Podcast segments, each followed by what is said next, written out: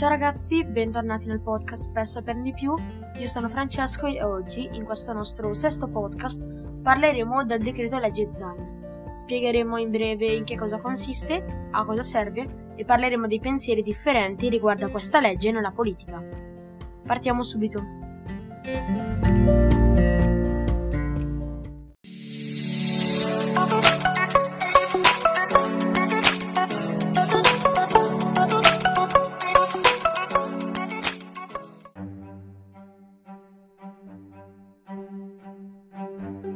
Da dove iniziare se non spiegando che cosa sia il disegno di legge? Il DDL, appunto, decreto di legge, è una proposta di legge adottata in casi straordinari di necessità e urgenza e che deve essere approvata dal governo per diventare una legge vera e propria. La legge ZAN prende nome dal parlamentare eletto alla Camera tra le file del Partito Democratico Alessandro ZAN, un attivista per i diritti LGBT ed omosessuali dichiarato. Ma cosa dice realmente il decreto ZAN? Il disegno di legge proposto da Alessandro Zan ha l'obiettivo di combattere ogni tipo di discriminazione. In breve, il decreto legge ZAN prevede la reclusione fino a 18 mesi o una multa fino a 6.000 euro per chi commette atti di discriminazione fondati sul sesso, sul genere, sull'orientamento sessuale o sull'identità di genere o sulla disabilità.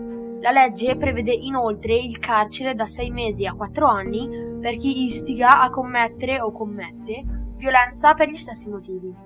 La reclusione da 6 mesi a 4 anni per chi partecipa o aiuta organizzazioni aventi tra i propri scopi l'incitamento alla discriminazione o alla violenza per gli stessi motivi.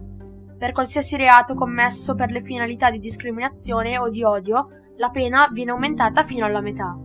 La legge poi istituisce anche una giornata nazionale contro l'omofobia, la lesbofobia, la bifobia e la transfobia, il 17 maggio.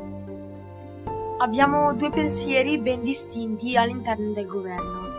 Il centro-destra che si dichiara contro e il centro-sinistra che si dichiara pro alla legge. Ma attenzione, va sottolineato il fatto che chi si oppone alla legge non sia omofobo, ma analizzi e tratti il decreto sotto altri punti di vista. La Camera ha approvato il 4 novembre 2020 il DDL ZAN, passando poi la palla al Senato, che però lo ha tenuto bloccato per diversi mesi, a causa anche delle resistenze di Lega e Fratelli d'Italia.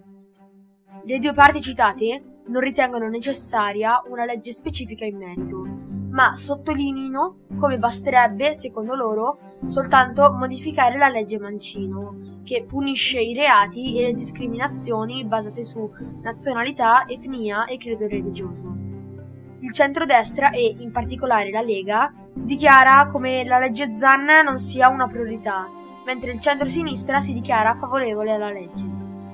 I maggiori oppositori per quanto riguarda la proposta di legge sono Andrea Ostellari, ma anche il senatore Simone Pillon, noto per le sue posizioni in difesa della famiglia tradizionale contro la comunità LGBT.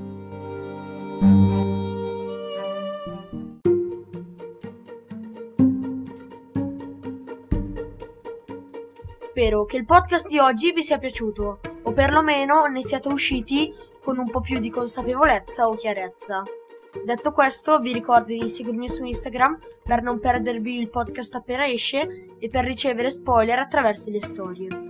Noi ci vediamo il prossimo mercoledì, come al solito, con un nuovo podcast super attuale. Ciao!